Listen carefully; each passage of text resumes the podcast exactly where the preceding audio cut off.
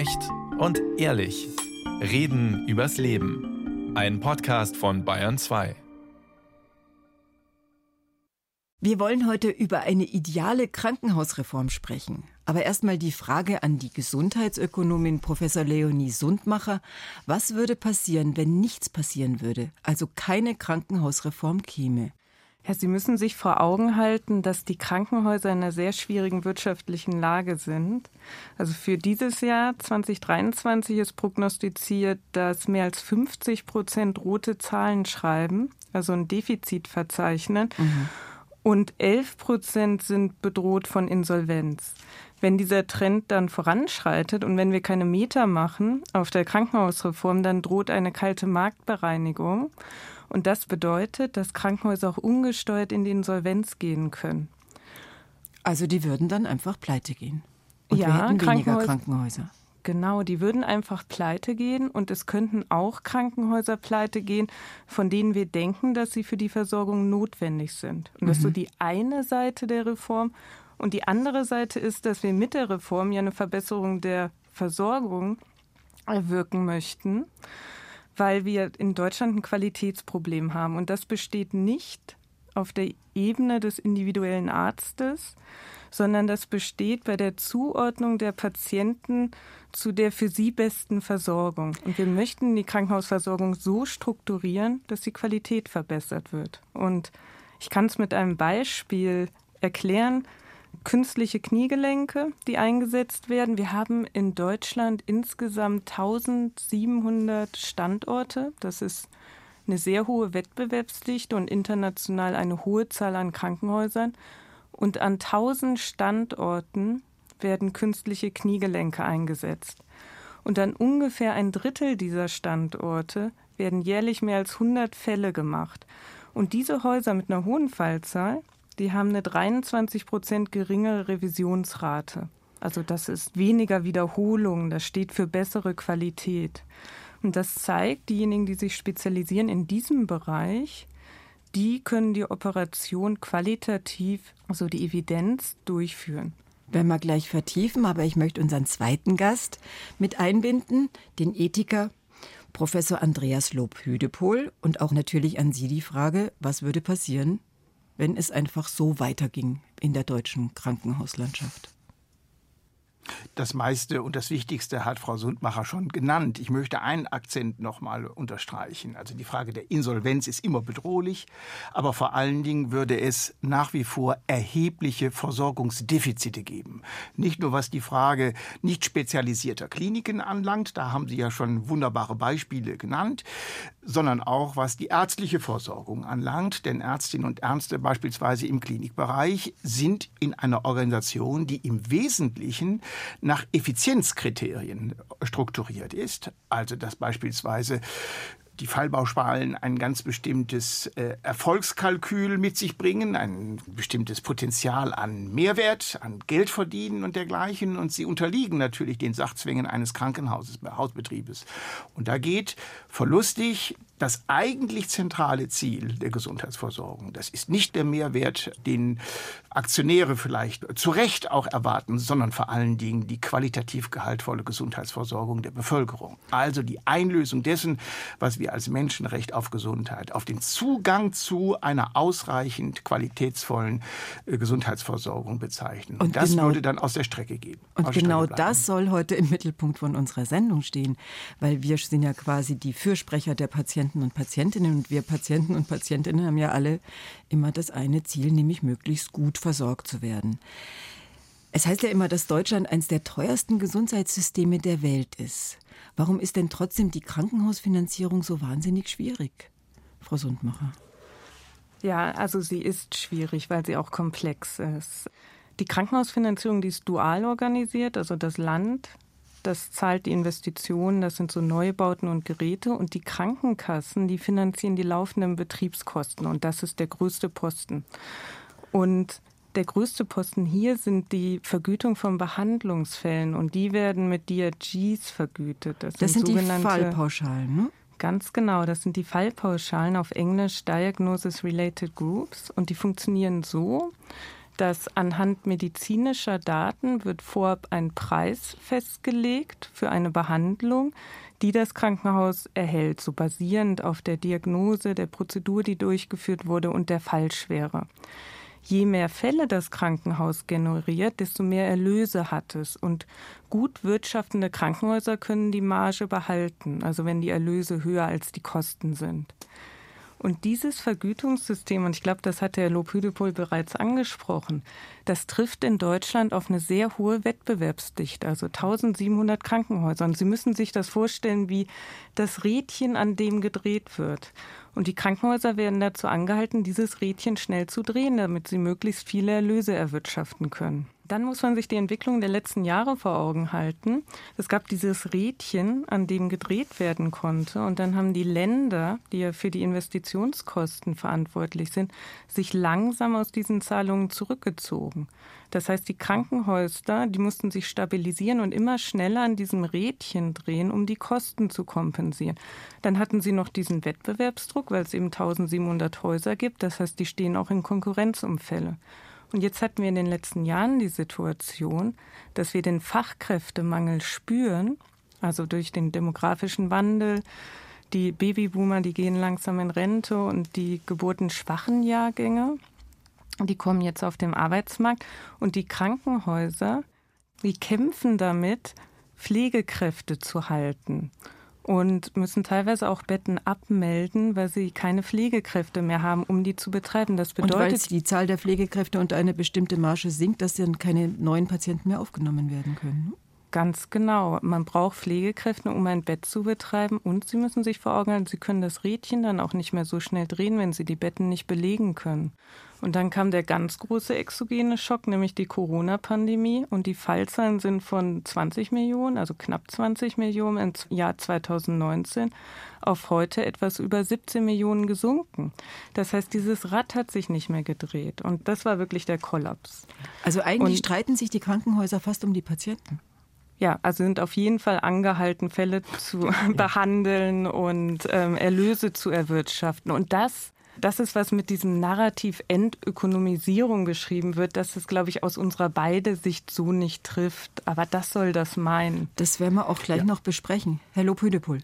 Ja, ich kann da schnell beipflichten. Genau das ist der Punkt. Also auch und gerade aus der Perspektive einer Ethik bin ich erstaunt über diesen Begriff der Entökonomisierung. Man könnte eher überspitzt formulieren, es muss die halbierte Ökonomisierung überwunden werden. Nämlich die halbierte Ökonomisierung, die darin besteht, nur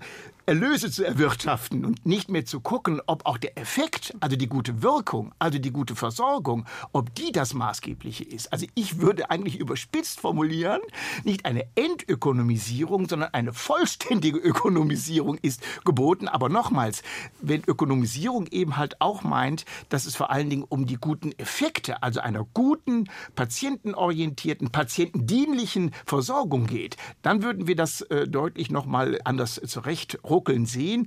Wenn ich das richtig äh, verstanden habe, dann haben wir auf der einen Seite eine Überversorgung an stationären Behandlungs- und Versorgungskapazitäten, bei einem wachsenden Abbau ambulanter Versorgungsstrukturen, beispielsweise durch Hausarztpraxen und dergleichen. Im ländlichen Bereich brechen viele äh, ambulante Versorgungsnetzwerke zunehmend weg zugunsten dann noch gehaltener Krankenhäuser in der Fläche.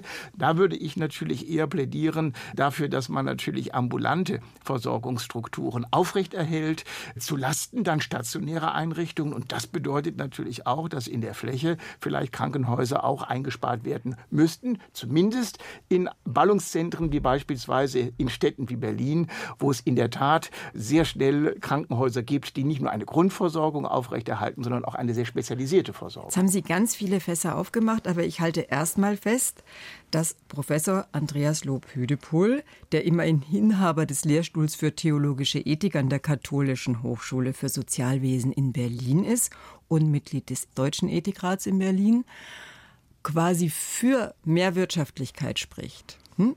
Also Sie sagen, im Prinzip kann die Menschlichkeit überhaupt nur stattfinden, wenn die Wirtschaftlichkeit die Voraussetzungen dafür schafft, richtig? Ja, die Menschlichkeit ist ein Teil der Wirtschaftlichkeit. Mhm. Das ist für mich der entscheidende Punkt. Also mhm. ich bin vielleicht aus einer völlig alten und antiquierten Schule der Wirtschaftsethik hervorgegangen, die aber das im Blick hatte, dass Wirtschaft zunächst einmal die Aufgabe hat, bei Ressourcenknappheit möglichst fair, effektiv, gerecht eine bestimmte erwartbare Leistung zu erbringen, also eine Wirkung zu erzielen. Und die Wirkung ist hier eine gute ganzheitliche Versorgung von Menschen. Das meint eigentlich ursprünglich Wirtschaft, so habe ich es gelernt, halte ich es nach wie vor auch richtig. Und wir haben eine zweite Form von Ökonomisierung, die vielleicht genau das Problem beschreibt, nämlich, dass man nur noch auf Effizienzkriterien schaut und die Effektivitätskriterien sukzessive aus dem Auge verliert, weil natürlich auch bestimmte Formen der Effektivität, also beispielsweise Empathie in der Pflege und dergleichen, nicht so einfach gemessen werden kann. Schauen Sie, die Pflege ist, wenn ich das richtig wahrgenommen habe, aus den Fallpauschalen ja sukzessive herausgenommen aufgenommen wurden, weil es natürlich nahe lag, die Pflege als nicht so ganz eine messbare Dienstleistung abzubauen zugunsten dann der Hardcore-Versorgung, also operative Medizin und dergleichen. Und das war eine Fehlentwicklung, die wir in den letzten 15 Jahren äh, vermerkt haben. Und der wurde ja auch schon gegengesteuert, indem man eben halt die Pflegeleistungen aus diesen Fallpauschalen herausgenommen äh, hat, andere Vergütungssysteme etabliert hat, die zu beurteilen ich nicht in der Lage bin. Da fehlt mir die Empirie, aber zumindest ist sie aus dem unmittelbaren Effizienz ähm, sagen wir mal, Rad, Sie haben ein wunderbares Hamsterrad herausgenommen worden. Und das ist zumindest schon mal eine bestimmte Form. Aber es ist eine Frage von Wirtschaftlichkeit im Sinne von Haushalten mit knappen Mitteln zugunsten guter Zwecke. Das verstehe ich unter Wirtschaft. Und in diesem Sinne möchte ich sagen, ein Mehr an Wirtschaft als ein weniger an Wirtschaft, wo das vielleicht auch noch aus dem Kopf äh, geht. Und ja, jetzt muss all dieses reformiert werden. Da sind sich alle einig und sitzen ja auch an einer Krankenhausreform. Bayern sagt, wir müssen aber aufpassen, dass die Nahversorgung auf dem Land nicht in Gefahr gerät. Natürlich als Flächenstaat wird da so argumentiert. Jetzt habe ich Sie genauer vorgestellt, Herrn Professor Lobhüdepohl, aber muss das natürlich mit Leonie Sundmacher auch noch tun. Denn wir haben nicht nur die Ethik am Tisch sitzen, sondern auch die Ökonomie, die Gesundheitsökonomie. Und Frau Professor Leonie Sundmacher ist Leiterin des Fachbereichs für Gesundheitsökonomie an der Technischen Universität in München und ist Mitglied der Regierungskommission für eine moderne und bedarfsgerechte Krankenhausversorgung sowie des Sachverständigenrates zur Begutachtung der Entwicklung im Gesundheitswesen und in der Pflege des Bundesgesundheitsministeriums. Ich habe also zwei hochkarätige Gäste und zwei unabhängige Fachleute und deswegen würde ich jetzt mit Ihnen gerne die Zeit darauf verwenden, zu sagen, wie denn eine ideale, von allen politischen Zwängen freie entwickelte ideale Krankenhausreform aussehen könnte, die genau das Wohl des Patienten und der Patientin im Mittelpunkt hat.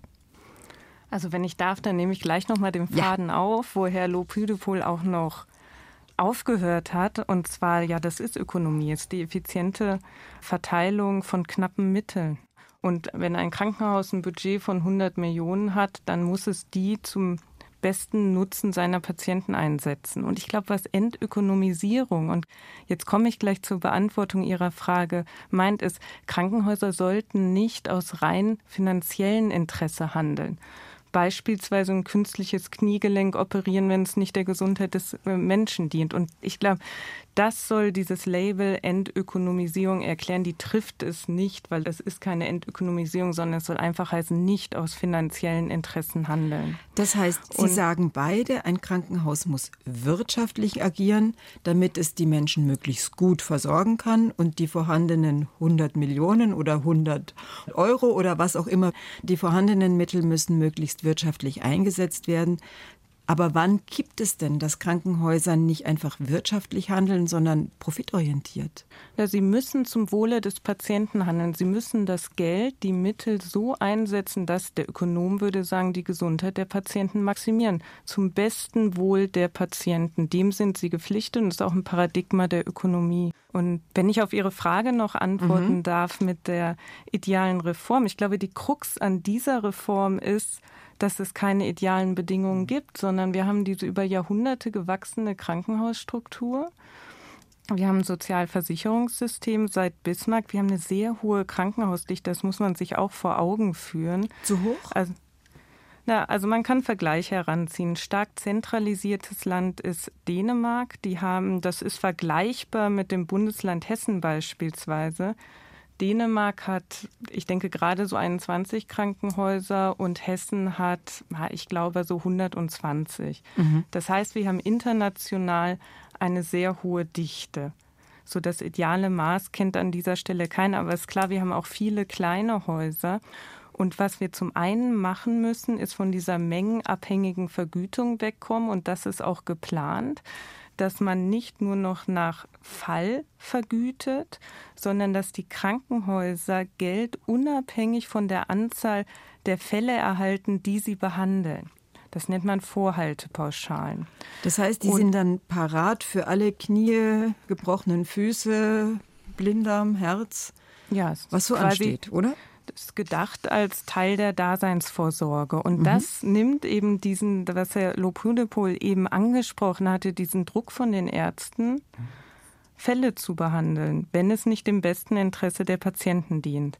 Was es an der Stelle aber nicht tut, ist, es ist kostenneutral. Das heißt, die Menge an Geld im System ändert sich nicht und dieser straffe Wettbewerb zwischen den Krankenhäusern bleibt bestehen. Das heißt, diese Vergütungsreform muss Hand in Hand gehen mit einer Strukturreform. Die Versorgung muss neu strukturiert werden, so dass es in der Fläche Grundversorger gibt. Ich würde nicht annehmen, dass in der Fläche Krankenhäuser abgebaut werden.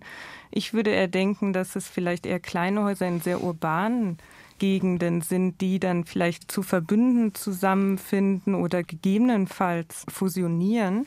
Aber in der Fläche brauchen wir natürlich nach wie vor eine exzellente Grundversorgung. Wie sieht es jetzt aus? Also nehmen wir mal an, auf mhm. Bayern bezogen, denn wir senden ja hier in Bayern. Wir haben einmal München und Nürnberg, das sind Zentren. Und wir haben viel Land und viel Mittelstädte, aber viel flaches Land.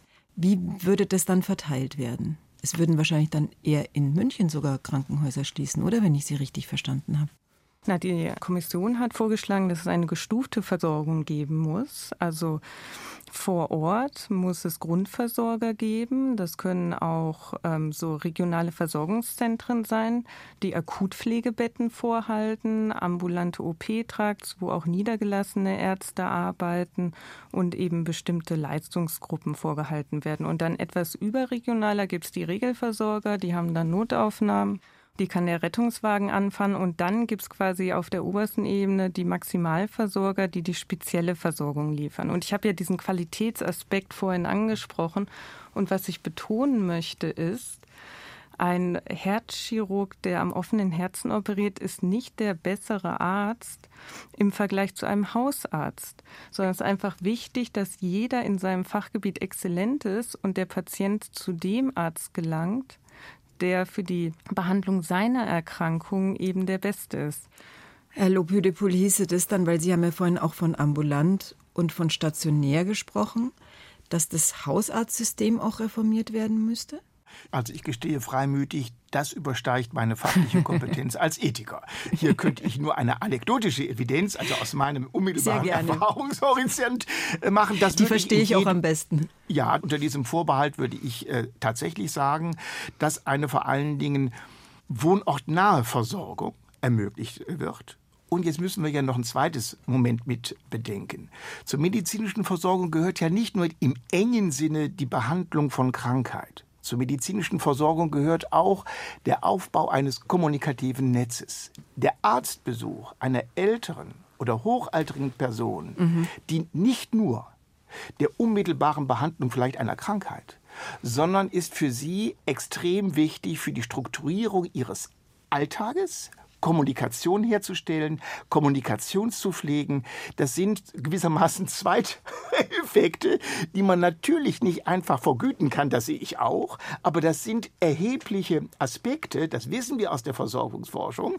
Also diese hintergründig wirkenden Interessen, die dürfen wir nicht außen vor lassen und die gehören zu einem solchen Versorgungsnetz dazu. Deshalb auch ja das berühmte Diktum der sogenannten sprechenden Medizin, also nicht nur der stillen, die vielleicht gut operiert und gut versorgt, sondern die in Kommunikation in Patienten reingeht, die empathisch ist, wie wir das im Rahmen auch der Medizinethik nennen, ja. All das sind Faktoren, sogenannte weiche Faktoren, die sind aber insbesondere für eine niedrigschwellige Versorgung, insbesondere dann auch ältere Menschen, extrem wichtig. Und das, also das ist ja auch im Krankenhaus. erheblich wünschen. Ja, da haben Sie völlig recht. Und das ist ja auch im Krankenhaus so wahnsinnig wichtig. Ich habe mir gerade so den Fuß gebrochen, musste operiert werden.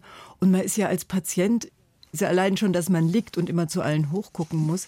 Man ist ja so ausgeliefert und man ist ja so dankbar ja. für jedes liebe Wort, für jede empathische Handlung, für jedes Lächeln, für jeden Blick. Und das von dem ganzen Team, ne? von dem ganzen Team, das in einem Krankenhaus dann zusammenarbeitet. So, Wie so kriegen wir das darf, denn? Hm? Ja, sagen Sie. Ah, darf ich vielleicht doch noch einen? Gerne. Greif noch mal einen Punkt aus. Der Einsatz der Mittel in einem Krankenhaus in privater Trägerschaft, eine Aktiengesellschaft, und davon haben wir zunehmend mehr, dient eben nicht nur, machen wir uns nichts vor, der guten Versorgung von Menschen, das hoffentlich auch, und da ja, sondern es dient natürlich auch der Befriedigung von Renditenerwartungen. Also mhm. ein Aktionär kauft keine Aktien, weil er gerade altruistisch und besonders, ne, sondern weil er natürlich auch Geld sehen möchte. Das ist zunächst einmal nicht illegitim, damit da kein Missverständnis entsteht. Aber die Renditeerwartung ist ein zentrales Steuerungssystem. Und solange das noch durchherrscht, und wir sehen es in einem anderen Bereich, jetzt nicht nur Kliniken, sondern beispielsweise bei Einrichtungen der Langzeitpflege, also im alten Bereich, in der Betreuung, solange das vorherrscht, ist gewissermaßen im System etwas angelegt, was diese Ertragsorientierung in den Mittelpunkt rückt. Und da würde ich mir schon deutlich wünschen, dass eine Grundidee des gemeinwohlorientierten Wirtschaftens, gerade wo es um Basisversorgung geht, dass das wieder stärker wird. Das bedeutet natürlich auch eine Rekommunalisierung. Das bedeutet auch eine Stärkung der freien Wohlfahrtspflege. Da mache ich keinen Hehl draus, ja. Und äh, wobei auch die nicht völlig ohne Gewinninteressen daherkommen, damit da kein Missverständnis entsteht, nicht? Aber ich glaube, wenn da sich nichts ändert, dann werden wir, glaube ich, nicht die fundamentale äh, Reform erhalten, sondern dann werden wir uns in organisatorischen Fragen verlieren und die zentralen Herausforderungen nicht äh, in den Blick nehmen. Was sind die zentralen Herausforderungen? Die zentralen Herausforderungen, die wir haben ja nicht nur eine Unterversorgung, wir haben eine Überversorgung. Eine Überversorgung in bestimmten medizinischen Dienstleistungen, die wirklich Renditeerwartungen erfüllt. Also die klassische Beispiel ist Hüfte. Klassische Beispiel sind natürlich auch äh, hochmedizinische Anlagen, äh, die natürlich auch nur dann äh, effizient eingesetzt werden können, wenn sie permanent auch ähm, äh, genutzt werden. Wenn ich zu einem Zahnarzt gehe und der macht mir also die ganze Zeit mit hochpreisigen äh, Röntgenaufnahmen, die 300 Euro kosten, obwohl nur geguckt werden soll, ob vielleicht der Zahn richtig richtig sitzt. Man kann das mit völlig anderen, einfachen Mitteln auch so machen. Aber er muss es machen, damit er äh, den Apparat finanziert. Dann sind das Überversorgungen und wir sind als Patientinnen und Patienten völlig in einer asymmetrischen Beziehung. Wir sind absolut abhängig ja auch von ihm. Ja, weil wir wollen von ihm ja eine Versorgung. Wir haben einen Zahn, der kaputt ist oder dergleichen. Und das sind strukturelle Asymmetrien, die müssen abgebaut werden. Und sei es dadurch, dass man eben diese Renditenorientierung, in die manche Ärztinnen und Ärzte auch hineingedrängt werden. Ich will das jetzt gar nicht äh, verhehlen. Wenn das äh, systematisch abgebaut wird, wie, das weiß ich nicht, aber das muss das Ziel sein. Wer verhindert denn ein erfolgreiches und gutes Gesundheitssystem, das zum Wohle des Patienten existiert? Weil wenn Sie jetzt in eine Frage unter Politikern und Politikerinnen machen würden, was wollen Sie, würde keiner sich gegen eine gute Gesundheitsversorgung wehren. Alle sind sich einig, dass eine Krankenhausreform nötig ist. Die Details, äh, da sind natürlich unterschiedliche Ansichten unterwegs. Aber was verhindert es denn, dass wir mit einem relativ finanziell hoch ausgestatteten Gesundheitssystem nicht so effektiv und so sehr das Wohl des Patienten im Mittelpunkt stehen haben, wie wir es uns wünschen würden? Wo sind die Verhinderer?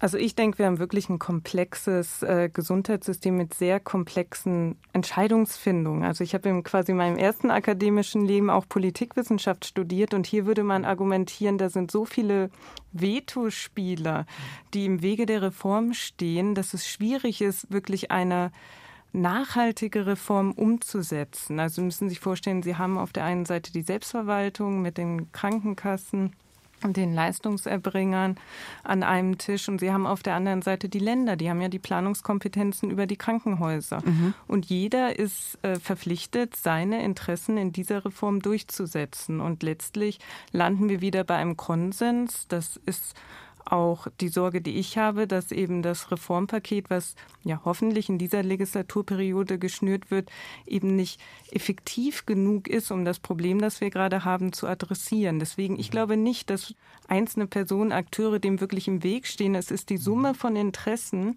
die Einzug halten muss, die es dann am Ende verhindert. Und vielleicht noch ein kurzes Wort zu den privaten Trägern.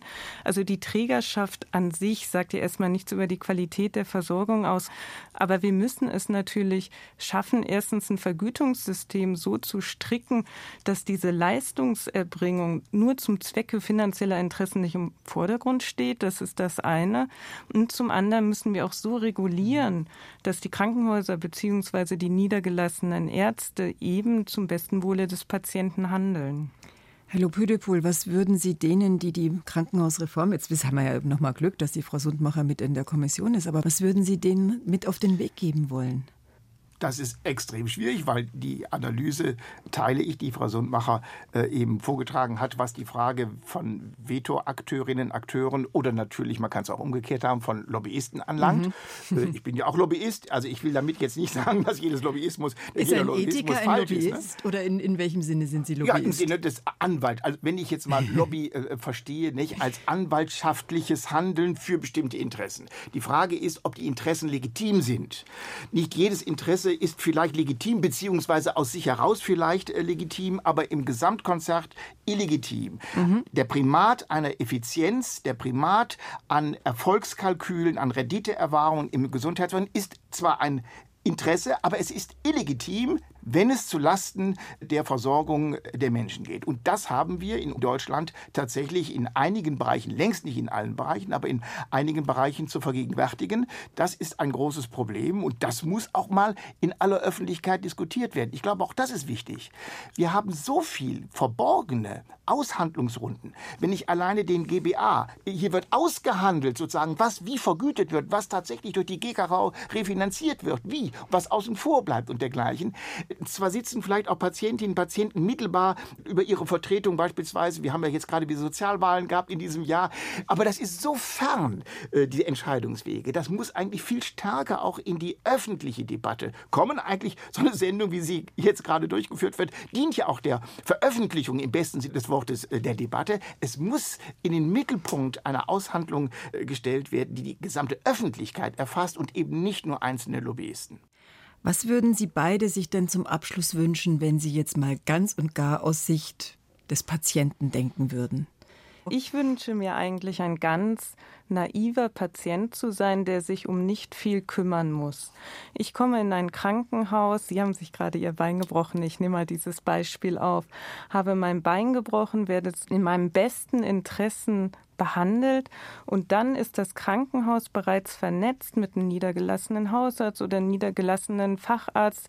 Wir sind so weit digitalisiert, dass die Patientenakte, wenn ich es einwillige, eben direkt an den niedergelassenen Arzt weitergegeben wird. Und dann bin ich zu Hause und weiß sofort, wie es weitergeht. Und ich als Patient nehme das Gesundheitssystem gar nicht als einzelne Silos wahr, sondern als viele Akteure, die Hand in Hand miteinander arbeiten. Das wäre meine Vision. Was ist Ihre Vision, Herr Professor Lobhüdekohl? Ich kann voll anschließen, das wäre auch meine. Ich würde das nochmal in einem Punkt konkretisieren. Ich hätte eine, maximal zwei fallführende Ansprechpersonen sozusagen, ja, die genau das, die Vernetzungsleistungen, die Sie angesprochen haben und präzise auch beschrieben haben, die das ein Stück weit mit mir, äh, mir eröffnet und auch mit mir bespricht. Ich möchte nie hören, das machen wir jetzt mit Ihnen in jedem Fall. Denn über eins schwebt immer, die beste Versorgung besteht vor allen Dingen darin, dass Menschen zu ihr Ja sagen und sich, sich nicht innerlich genötigt fühlen, irgendetwas zu tun. In diesem Sinne ein aufgeklärter Patient zu sein, der aufgeklärt wird, weil das fällt uns ja nicht vom Himmel, durch eine fallführende Person, wenn ich das mal so technisch sagen darf, das wäre mein größter Wunsch, wenn ich in ein Krankenhaus käme. Für unsere Seele und für unseren Kopf und für unseren Körper. Ich denke, eigentlich sollten Sie diese Reform machen, Sie zwei. Wir haben einen Ethiker, Professor Dr. Andreas Lob-Hödepohl, und wir haben eine Gesundheitsökonomin. Also mehr braucht es doch eigentlich gar nicht, Frau Professor Leonie Sundmacher. Und ich bedanke mich ganz herzlich und grüße in die Hauptstadt nach Berlin, ins Hauptstadtstudio. Dankeschön. Bitte sehr. Vielen Dank.